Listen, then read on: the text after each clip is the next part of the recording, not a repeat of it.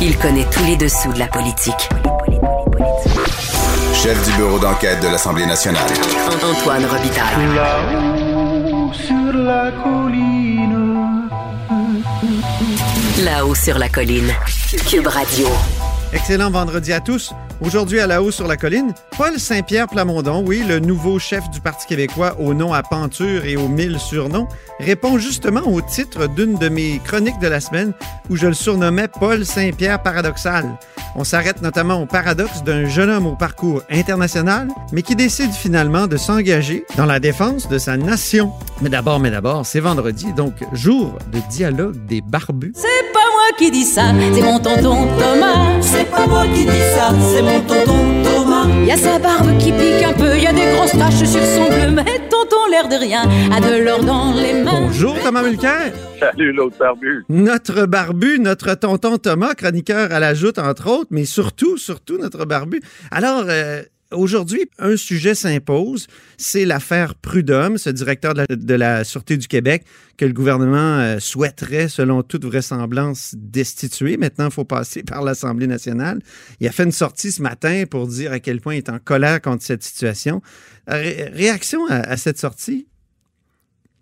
Bien, je crois qu'il faut le comprendre. Et pour l'instant, je dois t'avouer que même si c'est notre fonction à tous les deux d'essayer d'avoir l'information juste pour les gens qui nous écoutent, il nous manque de l'information pour Eh pouvoir oui. porter un, un- un éclairage. Surtout, je tiens à le dire, là, au moment où on enregistre, Mme Guilbeault, la, la ministre de la Sécurité publique, n'a pas encore parlé. Non, et nous, on, on sait aussi qu'il y a, au fond de tout ça, une discussion qu'il y aurait eu entre lui et Mme Murphy, Ouais. la dir- directrice des poursuites euh, criminelles et pénales. On se souvient, parce qu'on a tous vécu l'affaire de Jody Wilson-Raybould, l'ancienne procureure générale du Canada à Ottawa, qui a testé contre le fait que M. Trudeau a essayé de mettre le nez dans des poursuites. Donc, c'est toujours très délicat, ces questions-là. Mhm. M. Prudhomme, rappelons-le pour les fins de l'histoire, est le gendre de celui qui a quitté euh, l'UPAC le jour euh, des élections, M. Oui.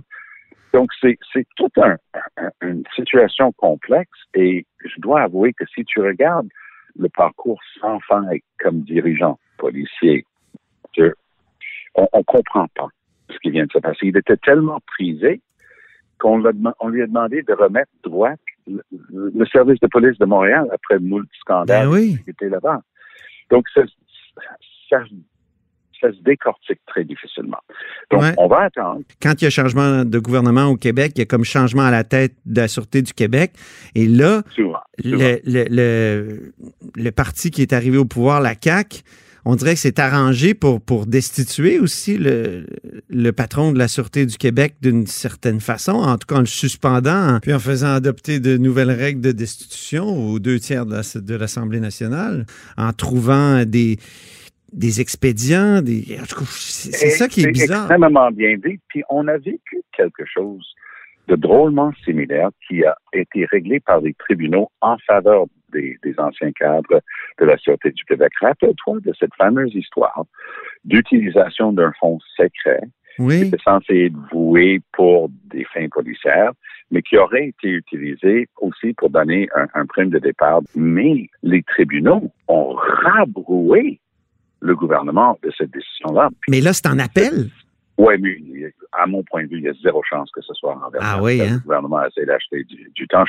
Mais quoi qu'il en soit, on a un fâcheux problème. Donc, c'est pour ça que la nomination et l'éventuelle destitution prend un vote des deux tiers de l'Assemblée nationale Oui, mais ça, c'est un changement que la. CAQ a apporté. On dirait que... et a insisté pour avoir. Mais Ben ça oui. risque de leur coûter cher parce que eux, ils sont en train de jouer dans un drôle de film ici. Et c'est évident qu'il y a tellement de points d'ombre autour de l'arrestation d'un député Ouais. en fonction à l'Assemblée nationale, qui est un ancien policier de la Sûreté du Québec, Guy Ouellet, député de Chambéry, mon ancien comté. Oui. Et, et- et- et c'est, c'est invraisemblable, cette histoire-là, et on ne saura jamais tout.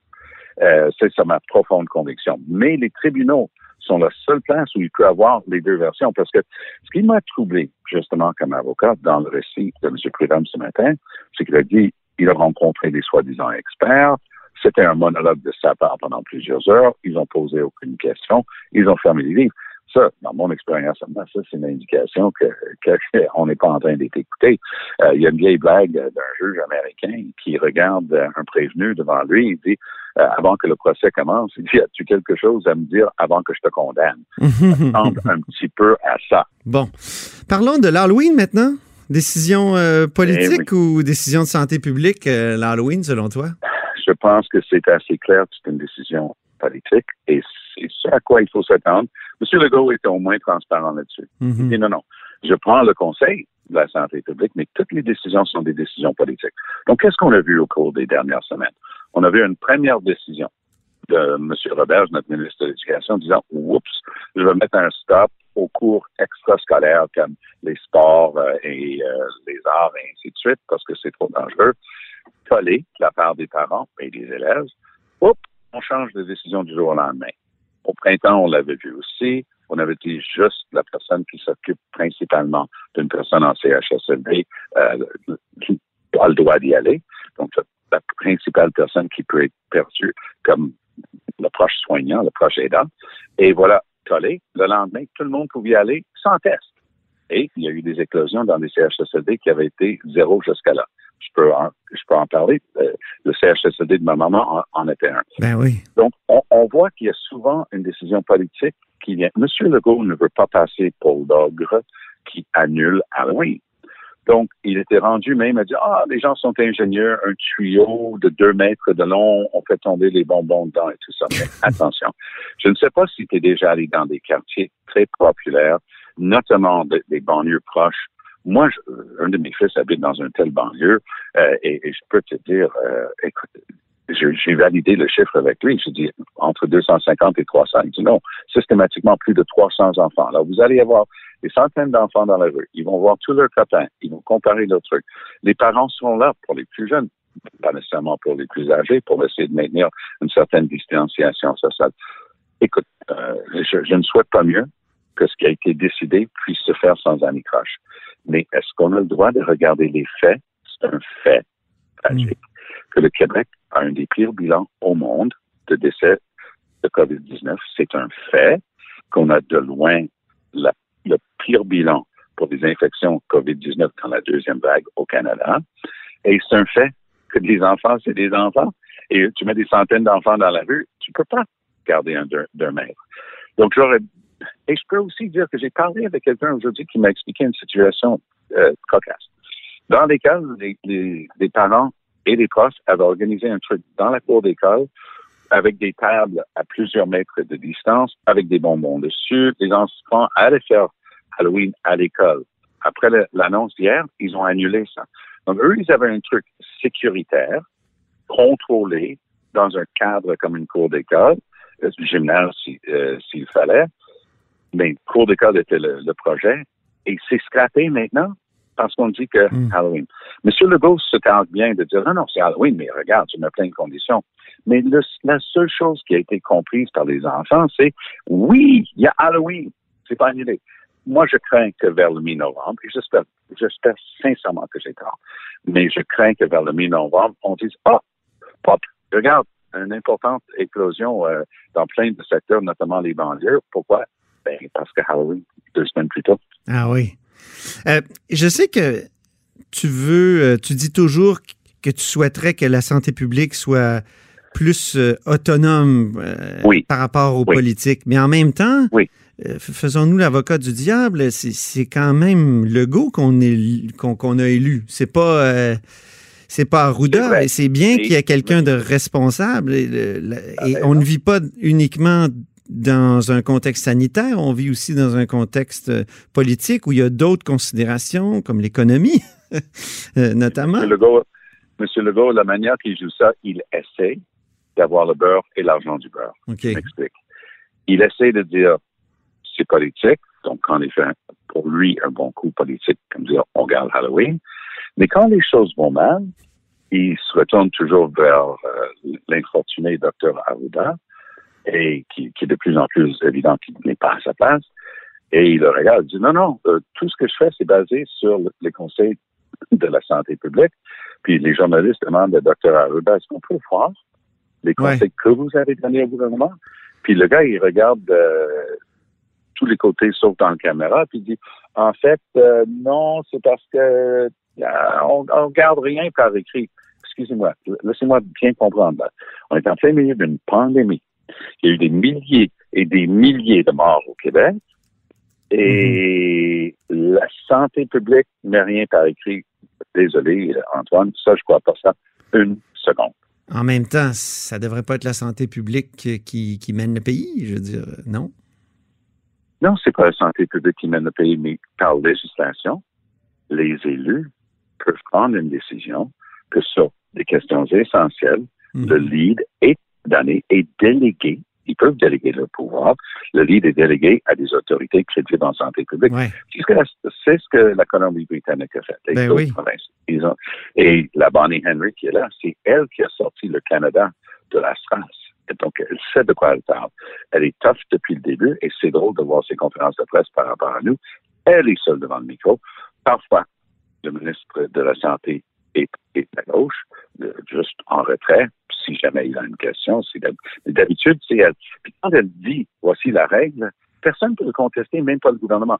Mais c'est la législature de l'économie britannique qui, par loi, lui a donné cette autorité-là. C'est pas elle qui se l'est arrogée. Donc, c'est une décision politique à la base quand même. Ben justement, parlant de Colombie-Britannique, il y a des élections là-bas. Il y en a en ben Saskatchewan aussi. Parle-nous ben euh, de ça. Parle-nous du rock un peu. C'est le, le, 24 euh, octobre et samedi prochain. Le 24 octobre, c'est Colombie-Britannique.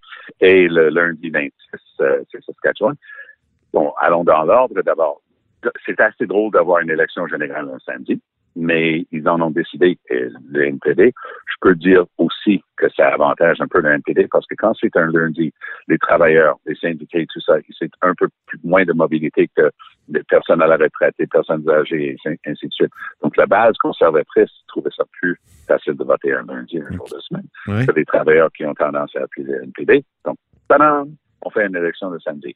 Ce qui est intéressant aussi, c'est qu'on se fait sans difficulté. On est en train de tenir une élection générale en plein milieu de pandémie.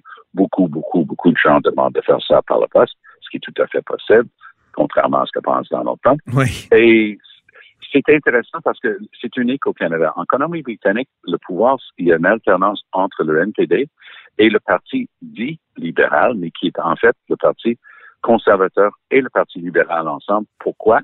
Parce que pendant les années, les forces conservatrices se ralliaient derrière le Parti Crédit social, aussi étrange que ça puisse paraître, jusqu'à assez récemment, euh, W.A.C. Bennett et, son fils, et ainsi de suite. C'était un peu coucou euh, comme, comme politique en, en, économie britannique. Et le NPD était la bouée de sauvetage. Donc, ils ont une place, ils sont au pouvoir en ce moment, gouvernement minoritaire. C'est une lutte serrée. Wilkinson, le chef libéral, n'a pas beaucoup d'attrait personnel, mais mène une bonne campagne. Et, euh, on va regarder ce qui se passe euh, la semaine prochaine. J'avoue que son idée, là, euh, Thomas, de faire donner un congé de taxes de vente pendant un an à cause de la pandémie, c'est pas l'idée du siècle, je trouve. Les gouvernements ont besoin de, de, revenus. En tout cas, je trouve ça, je trouve ça étrange. C'est étrange, mais quand lui, eux, ils étaient vraiment, ils tiraient de l'arrière contre le NPD de John Organ. Et euh, on va voir dans une semaine, mais pour moi, il va gagner euh, probablement une majorité de John Organ.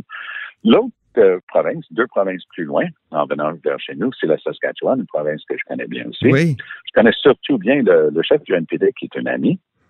C'est un médecin qui s'appelle Ryan Marley. Il parle parfaitement bien français. Ses enfants ne parlent que français à la maison parce que sa femme, Nelly, est une Québécoise de la Beauce, un médecin pédiatre, euh, très apprécié. Est-ce qu'il va gagner? Ryan, oh non, il va avoir énormément de difficultés contre Scott Moe. Eux, c'est intéressant aussi. Scott Moe est très populaire. Très populaire. Et non seulement ça, mais son parti, le Sask Party, le Saskatchewan Party, est une drôle d'incarnation parce que rappelle-toi, justement, à l'époque, euh, un bon nombre des membres du Conseil des ministres se sont ramassés en prison. Donc, ils ne pouvaient plus s'appeler le Parti conservateur. Donc, ils ont décidé de s'appeler le Sask Party, mais c'est la même, même gang. Et, mais ils sont très populaires parce que c'est vraiment pour eux autres, eux, ils sont exactement comme l'Alberta. Ils ont énormément de sable de bitumineux en Saskatchewan, parce que les sables bitumineux, c'est à la frontière Alberta-Saskatchewan. Donc, mhm. ils ont énormément de gaz naturel, énormément de sable bitumineux, donc du pétrole, et eux, ils disent, hey, il faut développer ça. Donc, c'est un discours euh, droite-gauche un peu classique. Euh, Ryan Miley, le, le chef du NPD, est- a fait un très bon débat cette semaine, mais vraiment très bon. Des questions claires pour sa base euh, de Mais il n'y a aucune chance. Ben, je pense pas. Je pense que, ce que- mais il risque d'augmenter le, le nombre et la, la mise serait sauvée, puis il, il Ouais. serait mieux avantageusement connu pour la, la prochaine élection, mais pour cette fois-ci, je vois vraiment pas ça comme étant possible. Ben, on va surveiller ça. On s'en reparle euh, vendredi prochain. Merci Ben beaucoup, notre barbu, notre Écoute, tonton on est Thomas. seuls qui parlons de la Colombie puis de la Saskatchewan à la radio aussi. Ah oui, moi, je me suis toujours intéressé au rock, au ROC. Rest of Canada. Merci Salut, beaucoup. mon. Bonne Salut. semaine. Bonne, bonne semaine. Au revoir.